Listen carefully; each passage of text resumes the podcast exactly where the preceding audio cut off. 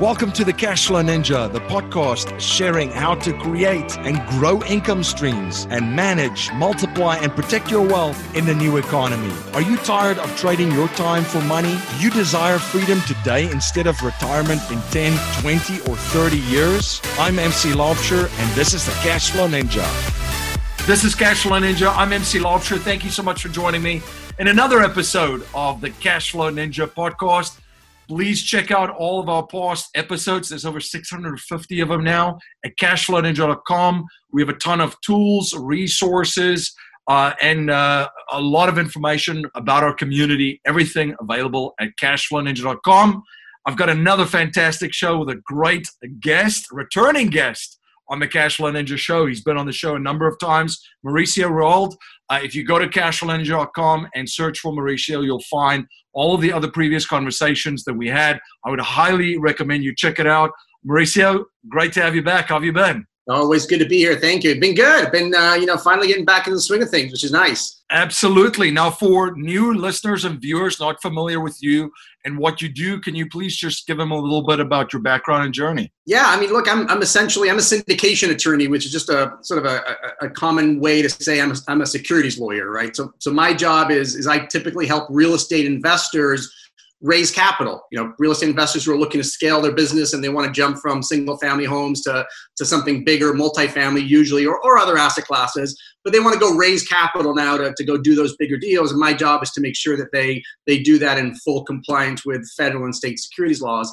And um, I'm known a little bit like the anti-lawyer just because, you know, I'm actually, my buddy Tom Wheelwright likes to say, I'm, I'm one of the few lawyers that actually speaks English. So that's kind of my, my little thing where I, I tend to be able to explain these like really esoteric, mundane statutes and stuff and just make it a little bit easier to understand so that the audience can at least get a, cont- you know, the context and contextualize what exactly is going on so they can have intelligent conversations with their own, with their own attorneys. Absolutely. Make it very, very palatable and interesting. And uh, Mauricio is also a great teacher. He's part of a lot of uh, different communities and so forth. And he teaches in the Secrets of Syndication workshop and, and course that the real estate real estate guys offer.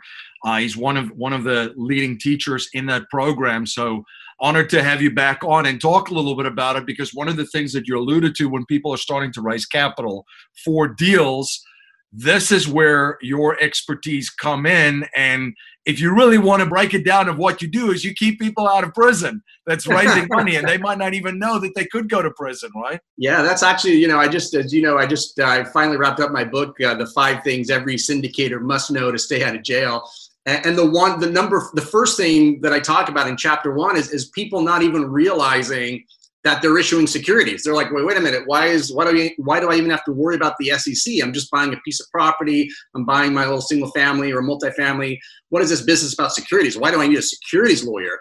Um, and as I explain in the book, you know, the definition of a security is really broad under the S E C. It, it, it includes everything that you think about as security: stocks, bonds, mutual funds, all that stuff. But it also includes, you know, T I C agreements or, you know, profit sharing agreements, you know, um, handshakes, high fives, side agreements, you know, anything.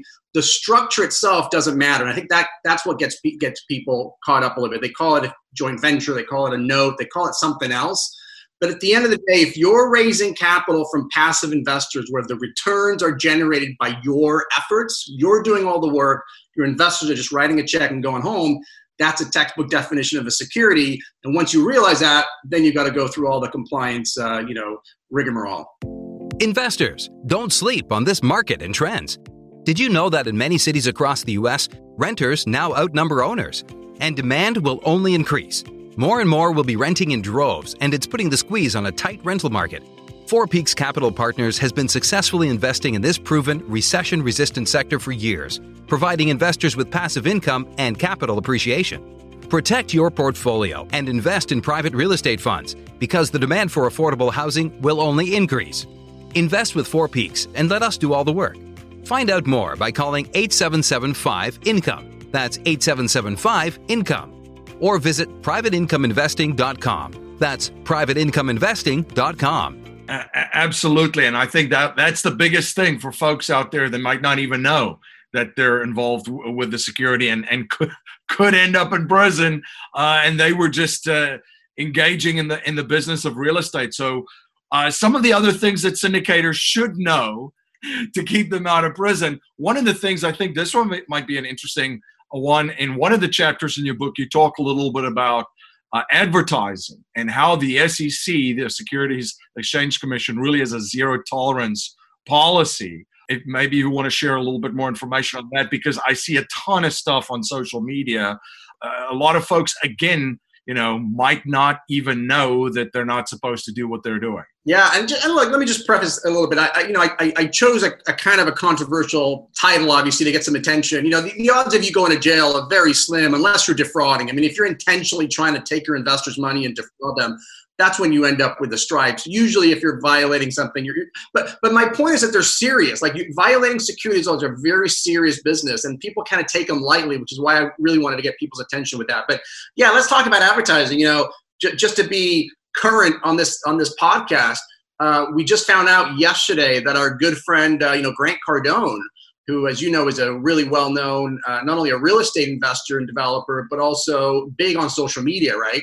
And he's gotten into a lot of hot water with his advertising on social media, and he's actually allowed to advertise, right? So as we talked about in other episodes, and I encourage people to go check those out, once you realize you're you're dealing with a security, you've got to pick an exemption because nobody's going to register the security. So you pick an exemption, and most people pick an exemption that prohibits advertising. So that's kind of what we're going to talk about in a second. So we pick an exemption called a five oh six B, which is what ninety-five percent of people pick. And it's a great exemption, but your big limitation is you cannot advertise. So you cannot go on social media. Grant Cardone uses a different exemption that actually allows him to advertise, and he's still got into issues and, or is still getting into hot water. There's a class action lawsuit now against him uh, because the way he was advertising, even though he was allowed, was very allegedly misleading. He was promising things that he, you know, didn't have a reasonable basis to believe in, or was really kind of exaggerating, or maybe left some things out. So even when you can advertise on social media, you've got to be careful. So even you guys out there doing five oh six Cs, don't think that's just a blanket permission to go do whatever you want. But let's go back to social media. I think it's, I think chapter three of the book talks about, you know, or maybe chapter two talks about, uh, you know, realizing that you cannot post things on social media or do what we're doing. We, you know, if, if I have an offering and I'm selling my syndication, I can't go on your podcast and talk about my, my my deal. And I can't even what's called condition the market. So I can't even get people excited. You know, there there's ways that you can communicate where you don't actually specifically reference the deal, but you can tell that you're kind of drumming up interest about either your current deal that you've got going or maybe a future deal that's around the corner. You know, maybe you're talking about prior returns and how awesome you are and how your investors are doing really well with what you're doing. And hey, we have another deal around the corner. And that's where people, I think, get into a lot of trouble with social media. My recommendation, hands down, is if you have an active, an active deal, something that you're raising, actively raising money for, I would just stay off of social media. Too many gray areas, uh, and the risk, I think, and the risk-reward ratio just isn't there. You know, yes, post about your family and your kids and your cats and your dogs or whatever, but just don't, I would just stay off and talk. If you're a real estate investor, syndicator, just stay away from that. In between deals, when you're not having something officially, then there are certain things that I think are okay to post on social media. You know, for example, you know, factual information about you or your company is always is always a, is a green light. I mean, the S E C recognizes, you know, you've got a brand, you've got, you know, business to run, and, and certainly talking about you, your brand, or even sometimes just what you're up to in, in the company, you know, if you've got a, whatever your deals are, um, properties are. Uh, but the other one, which is my favorite, which I know you you you you, you will agree with this as well because it's what we do, is just value add, right? Post things on social media that don't not only don't talk about a deal, that really don't talk about you at all, but it just adds a ton of value. So for example, nothing wrong with posting, you know, you know, why real estate, if that's your thing, why real estate is the greatest asset class of all time, why mobile home parks, or why multifamily is a great asset class, why Florida is a great marketplace, why Dallas is a great marketplace, why whatever. Pure value add, people, something that people really find interesting that are willing to actually, you know, exchange information, you know, cell number, your, your phone number or an email to get that information from you. And then you've got an email, right? Then you can start having a conversation with them offline.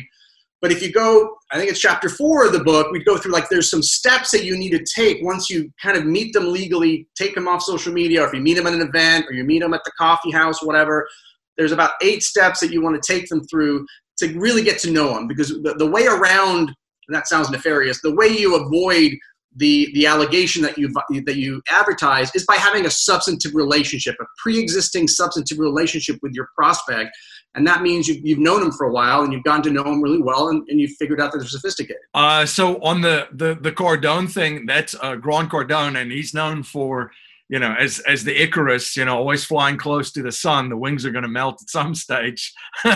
But uh, and obviously, he's, he, you know, he he is uh, he puts a lot of stuff out there. I don't know how he he's able to do it, but he's constantly uh, on social media. But so there was a you, you mentioned there was a class action lawsuit, and this was just of the way that it was presented, and he was raising capital. Did it have to do something too that he was raising capital from non-accredited investors too? No, so again, no, so he, he's allowed to do that. So originally, if you follow Grant, originally, if you notice, he was only selling to sort of high net worth individuals. In fact, originally his, his minimums were two hundred fifty grand because he was literally selling to high net worth. He was relying on an exemption that a lot, not a, a lot of people do rely on, which is a five oh six C. five oh six C allows you to advertise, allows you to do all the social media stuff. It just limits you to accredited investors only. And you've got to verify. You can't just take their word for it. That's five oh six C, which we talked a lot about, I think, in our first episode. Uh, Grant actually then pivoted a little bit, and I don't know if he continued to do five oh six Cs, but then he started doing sort of a mini registration where he's allowed to actually, once he gets it through the registration process, which takes about six to nine months, he's allowed to then advertise, and he's allowed to accept non-accredited investors with some limitations, you know, ten percent of the net worth or, or, the, or the things. So that's how he was legally getting people in the door. Uh, and, and, you know, thousands, I think, you know, I was looking at the, the complaint, and I think one of one of his funds had over two thousand people, and a lot of them put in five grand or two grand. Like, it's, it's really, you're dealing with a lot of small amounts, but he's, he's allowed to do that under this exemption called Reg A, Regulation A. Um, his, from at least what I can see from the allegations, what they're complaining about is this, he, he got a little, they're alleging he got a little bit out of, out of, out of, got a little too excited about the way he was presenting stuff. And he was kind of promising the moon. He was like, hey, invest with me. I don't think he ever used the word guarantee, but hey, I'll get you fifteen percent here. I'll, I'll triple your money. Those kind of statements, which, you know, can be construed as, as misleading. So it's not the fact that he advertised. It's the fact, because he actually got an approval from the S E C to do it. It was more about the allegation that he, that he, he kind of, you know, misled the public Uh, when he was making his social media posts and promising the world when he really didn't have any basis to believe that. And now, of course, with the with COVID and everything, you know, everybody's having a little bit of a hard time, you know, hitting those those numbers because, you know, right now everybody's just trying to stay afloat and, and try and keep distributions going. You know, you know. So anyway, so that that's the thing with him. But but the, the lesson for me there is more about, even when you're allowed to advertise, there's a lot of landmines that you have to navigate. You know, what I talk about in the book is when you can't even advertise, period. Right, which is the five oh six B. Don't even try and get cued. Here you can advertise, but that's not a, just because you can advertise doesn't mean you can just post anything you want. You still got to be careful about these anti-fraud provisions. We are living through unprecedented times, and many experts say that in the coming months and years, we're about to see some of the best real estate opportunities of our lifetime. Who's going to benefit the most from these opportunities? Those with access to capital, which is where the Real Estate Accelerator comes in. Brought to you by Good Egg Investments, the Real Estate Accelerator is an online course and mastermind that will give you everything you need to raise private capital for real estate syndications. Through building a killer brand that attracts the right investors, you'll be able to take advantage of the upcoming opportunities and scale your business. To learn more, check out Cashflow Ninja dot com forward slash good egg. Yeah, and I think the other lesson that's there too for folks listening is that you need to absolutely know what you're investing in. Um, I think that sometimes folks get caught up emotionally into some advertising or promises or returns and that kind of stuff. When you're investing in, in real estate, to your to your point, uh, we had a we had a pandemic hit, hit earlier this year. And now you have operators, which good operators have contingency plans. And maybe some of them, because they're good stewards of capital, looked at the big picture and said, all right, we're going to hold off on distributions until we figure out what's going on, how long this is lasting, look at our rent collections, you know, cut expenses, renegotiate contracts, you know, do all the things that good operators are supposed to do. But now all of a sudden there might be folks that, wait a second, that's a, that didn't understand that that's even a possibility because, again, of, the, you know, a little bit of the hype and the, the misleading ad advertising. So I think one of the other core things too is always know what you're investing in and the downside and all the different angles, which should be sort of, you know, under the one oh one section, right? Yeah. And even, even above that, I, I always tell when I'm talking to, you know, passive investors who are, who are looking to invest in one of these offerings is probably the most important thing is just doing your due diligence on the operator, on the syndicator, because, you know, it all comes down to their experience. Have they done it before? Are they, are they good stewards of your money? Have they gone through a, a past recession? Have they had some hard times? How do they deal with hard times? I mean, you know, you can probably make most of your investment decision first on the operator, the sponsor. You know, can they pull out? Because anybody can put together a business plan. The question is, can you execute on it? Uh, and then once you're comfortable with the sponsor, then you start looking at the investment itself, whether it's the right asset class, if it's in the right market, the right structure.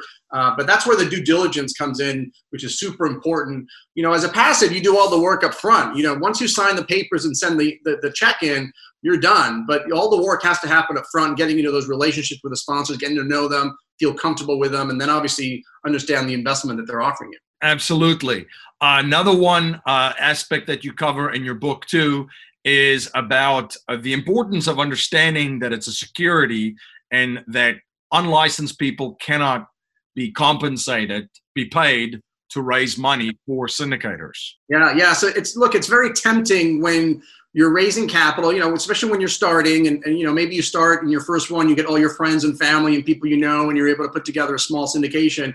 But then when you do your second and third, and, you know, at some point it's very tempting when you need to raise a bunch of more money, when somebody approaches you and says, hey, you know, I, I've got a million bucks that I can pull together for you. I've got some investors over here and, you know, I've got relationships and they're looking for something. You know, if I send you this million dollars or two million dollars, you know, can you compensate me? Can you give me a referral fee, or can you give me a percentage of your deal or something like that?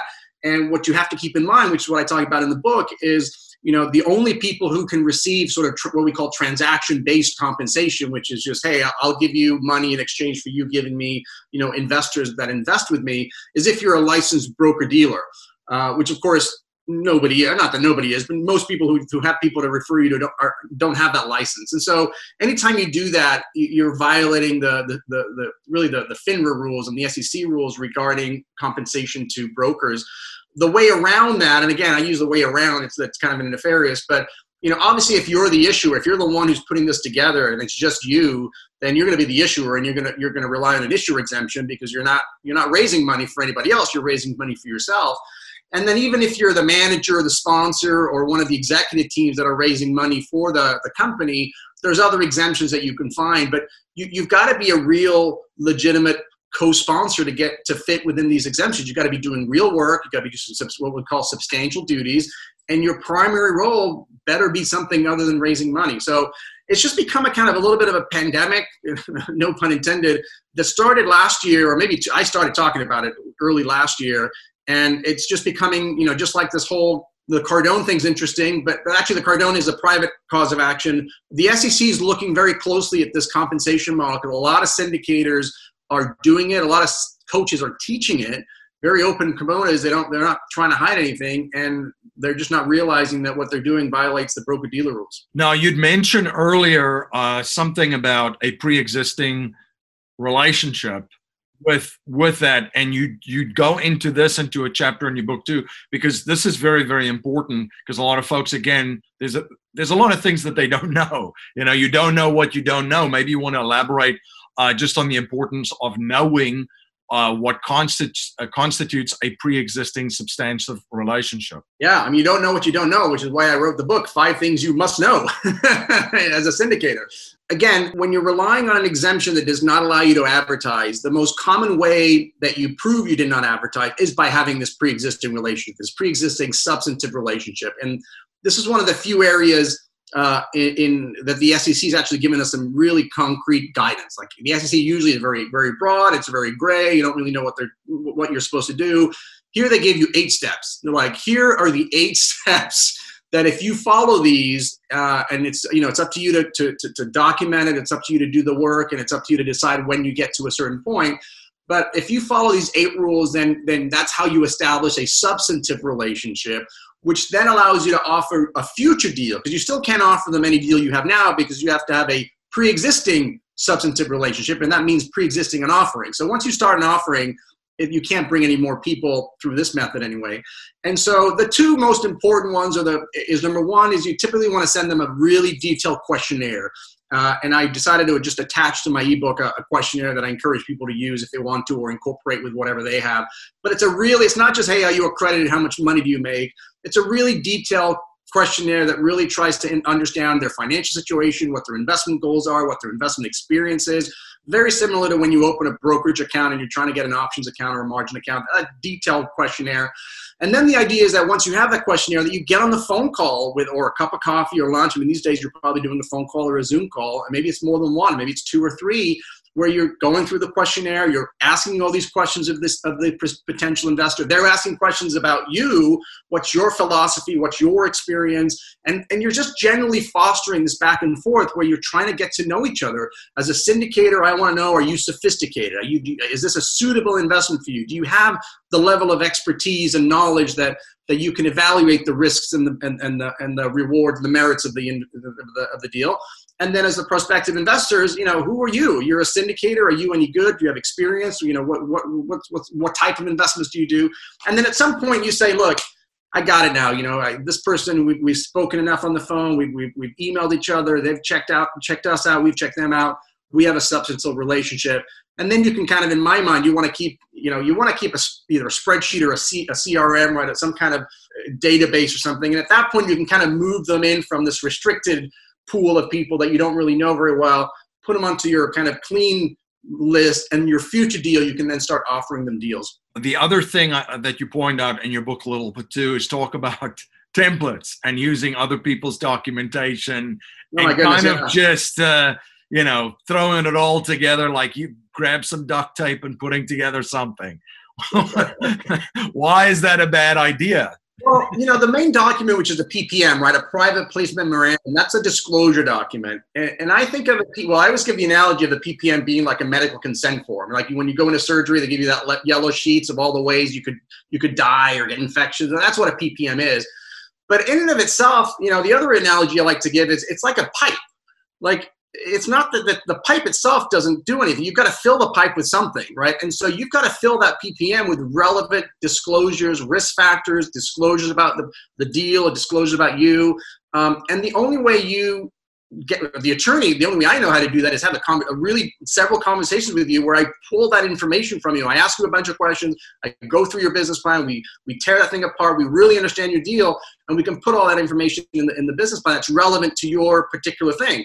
If you just grab, I mean, you can get, you can go on any, you can go on the internet and pull a P P M out, but it's kind of worthless. And I know people who have done that because I know people who have used mine. You know, I've sometimes have shared templates of my P P Ms, you know, at events, or, you know, sometimes as part of a, of a package I do, whatever. And I've had conversations where like, yeah, I just took your P P M and changed the names and, and I'm good. And I'm like, no, that's a very generic P P M. It's got some generic things, but it talks nothing about your particular deal, your particular loan product, your particular area, your your experience, your, you know, did you have a bankruptcy that you didn't disclose? I mean, failure to disclose because you don't know what you don't know. If you put out a document that omits or fails to provide information that you were supposed to provide, now you're in violation of securities laws. Camaplan is one of the leaders for personalized tax-deferred and tax-free I R A planning. Camaplan's team can assist you to take control of your retirement funds and financial future through self-directed investing. They offer support to clients throughout the entire process, from opening your first account to making your first purchase to self-managing your assets. Camaplan works with a growing network of investment providers in all asset categories and offer free investor education through classes, events, and webinars with over fifteen years of leadership and self-directed retirement investing. Camaplan will help you unlock a convenient and safe way to manage your retirement investments and discover financial freedom beyond traditional investments, beyond Wall Street, and Go from forever taxed to never taxed. Start to take control over your retirement funds and financial future today by visiting CashflowNinja.com forward slash Camaplan. Now, the other th- thing that I'm, I was very interested in, in having a conversation with you too, Mauricio, is there's recently been changes to uh, the designation of uh, being an accredited investor. Maybe if you just want to talk a little bit about that, what it entails, and the, the recent update and how it affects investors, how it affects uh, syndicators. So they recently finalized rules. They actually came out with these rules back in December of last year. Um, I remember posting about them. And the, they typically start with preliminary kind of, here's our temporary rules. They ask for comments, and then they come out with final rules. And they came out with these last month in, in August. And so what essentially they did, it's really, you know, they, they, they, they updated a lot of the little rules, but the ones that really affect us the most, because uh, other, you know, other things have to do with like family offices and things that you don't really pertain to most of us. There's really two areas. One of them, probably the most important or or potentially important one, is that, you know, right now, the for individuals, you, it's all income or net worth. It's your financials, right? You've got to have a million dollars in net worth, excluding your primary residence, or you've got to have earned two hundred thousand dollars the last two years with a reasonable expectation of earning that this year. A lot of controversy about that. It's like, well, why should money matter? I know a lot of rich people who are complete morons. I know a lot of people who are poor who are smarter than everybody in the room, right? So that may not be the best metrics. They finally come out and say, okay, we agree. We're going to have these certification programs where a non-accredited investor is going to be able to take some kind of a, a course or some kind of a program that's that's going to be given by an authorized, you know, licensed certification institution. We, we just don't know what that looks like yet. Um, and then at the end of that course, whether it's, uh, we don't know if it's a weekend course, if it's a week long, a semester, a year, we don't know what that looks like, but there's going to be some certification that you get at the end of that process that says now you are an accredited investor because you've, you've, you've just studied, you've passed an exam, and, and you're good to go. That's not there yet. It's kind of opened up the idea for that, but the S E C has not yet designated any institutions or any programs with that designation yet. So we don't have any idea what it's going to look like, and it certainly does not exist right now. What they did say, though, is they they did the first little the first little um, a group of people that would qualify, and those are people who are essentially investment advisors. Uh, people who already have these licenses. There are essentially three specific licenses I mentioned. It's a Series seven license, a Series sixty-five, and a Series eighty-two. Um, you know, these are just different sec- basic securities licenses that you can get from FINRA. And so if you have one of those licenses, you're, in, you're, you're good. You're in good shape. Once this thing takes in effect, which would probably be at the end of October, you're going to be accredited even if, if you don't you don't fulfill the The, the net worth or income requirement. Uh, and if you wanted to, in theory, like if you're a passive investor and you really want to invest in a lot of these deals, you could go get yourself a Series seven license. I don't think it's that complicated. You've got to study for an exam and you've got to pass it. And then, you know, you've got to apply and become a member of FINRA, which has some compliance to it, right? I mean, that's the whole idea. But it's more of an exciting as the potential because it, it, even though it doesn't exist now, somewhere down the line, whether it's next month, next quarter, next year, the S E C is going to periodically come up with a list of institutions and, and, and let us know, you know, this is how you can become accredited. So that's kind of exciting. Um, the other part that, that potentially could affect us, but at least for my most of our my clients, doesn't really apply, but I want to address it because people got excited about it. There's an addition to what's called a knowledgeable employee. If you're a knowledgeable employee, then maybe you you you would become uh, an accredited investor, even if you're not, you know, you don't have the, the net worth or income. The problem is, in our world, the issuer, the person who's raising the capital, they don't have any employees. They just created the entity. They usually create a brand new company, you know, last week, and there's certainly no employees. I mean, usually the sponsors themselves aren't even employees of the issuer, and certainly you wouldn't. You know, if you have a passive investor that's not accredited, you're not going to hire them as a W two employee and pay them a salary and suddenly they're an employee, you know, you're an employee and they're knowledgeable. So it really is targeted to existing. Think of Facebook, for example. Facebook, before they went public, you know, they, they were raising capital. They were a startup. They had a company. Facebook had a lot of employees, not as many as they do now, but they had, you know, tens, if not hundreds of employees. And there's probably a few of those employees who were involved in, in the money raising and who were really sophisticated that maybe didn't have the net worth uh, and, and income. And now they would be under this rule, they would become accredited by nature of being this knowledgeable employee. But I think for most of, at least in my world, the way we structure things for real estate syndications, I don't think that's going to be effective anyway. Um, and then the other ones are really, the other exemptions are just kind of cleaning up a little bit of things we already knew about. Like, you know, for example, L L Cs were not part of the statute, and now they've officially become part of the statute. Um, so things we've already knew due to some interpretations. But those are the big two ones. And again, the exciting part is not what we, not what was passed last, necessarily what was passed last month, but what is coming down the pipeline at any minute. It could be any any day we could get a, not a ruling, a, a notice, for however they do it. And they're going to issue a statement saying, hey, now go to this A B C licensed uh, institution, go get, take, take their course, take their exam, get the certification, and now you would be accredited, you would be an accredited investor. Yeah, it's interesting stuff. Uh, um, what was kind of interesting too, there was a, a foreign company that established uh, questions. I had a conversation with someone, he is a company that they accept investors to, and even though they're accredited investors and they have certain income levels, they still have, like, I think it was a list of five to ten questions that they send them. And if they can't answer those questions correctly, then then they know that they can definitely not uh, invest right. or participate in the offering that they have. So it's also kind of like a screening mechanism. But it's interesting how this is this is unfolding, and folks that do have the knowledge and, like you said, are sophisticated, but they just didn't qualify on the on on the basis of their income or net worth, they'll be able to participate in in uh, investments in the future. So it's exci- it's pretty exciting that it, a, a big opportunity will be opened up for a, a lot of folks. Yep, I totally agree, and uh, looking forward to seeing what that looks like. Because again, I don't I don't know if it's a weekend getaway or if it's a you know a six week course. We I have no idea. You never know. You never know. You never know. uh, Mauricio, this has been a blast. Where can folks uh, get a copy of uh, the book Five Things Every Syndicator Must Know to Stay Out of Jail? Where can people that are interested in raising capital and learning how to do that, and then also uh, find out more about your services, where where can they connect and get in touch? Yeah, I think the ebook, I think if you just email me, I set up a special email. It's at jail at premier law group dot net, jail at premier law group dot net. That'll automatically send you a copy of the book. Uh, and then if you are looking for more content and stuff, I have a YouTube channel. I'd love for you to go check that out and subscribe would be awesome. And if you're looking to connect with me, premier law group dot net is our website, and there's a contact us, and I'm happy to hop on a call and, and, and run you through what, uh, what you're trying to do. Fantastic. Well, I really appreciate you coming back on the show and just sharing all of this knowledge with us and giving us an update too on the accredited investor uh, piece of it. I know I got a lot of inquiries about that from our community. So appreciate that. And for all of our listeners and viewers out there, thank you so much again for spending your most valuable resource, your time, once again with us on the show. Please check out all of our past shows. There's over six hundred fifty of them at cash flow ninja dot com. That's cash flow ninja dot com, along with community tools and resources. Until next time, live infinitely.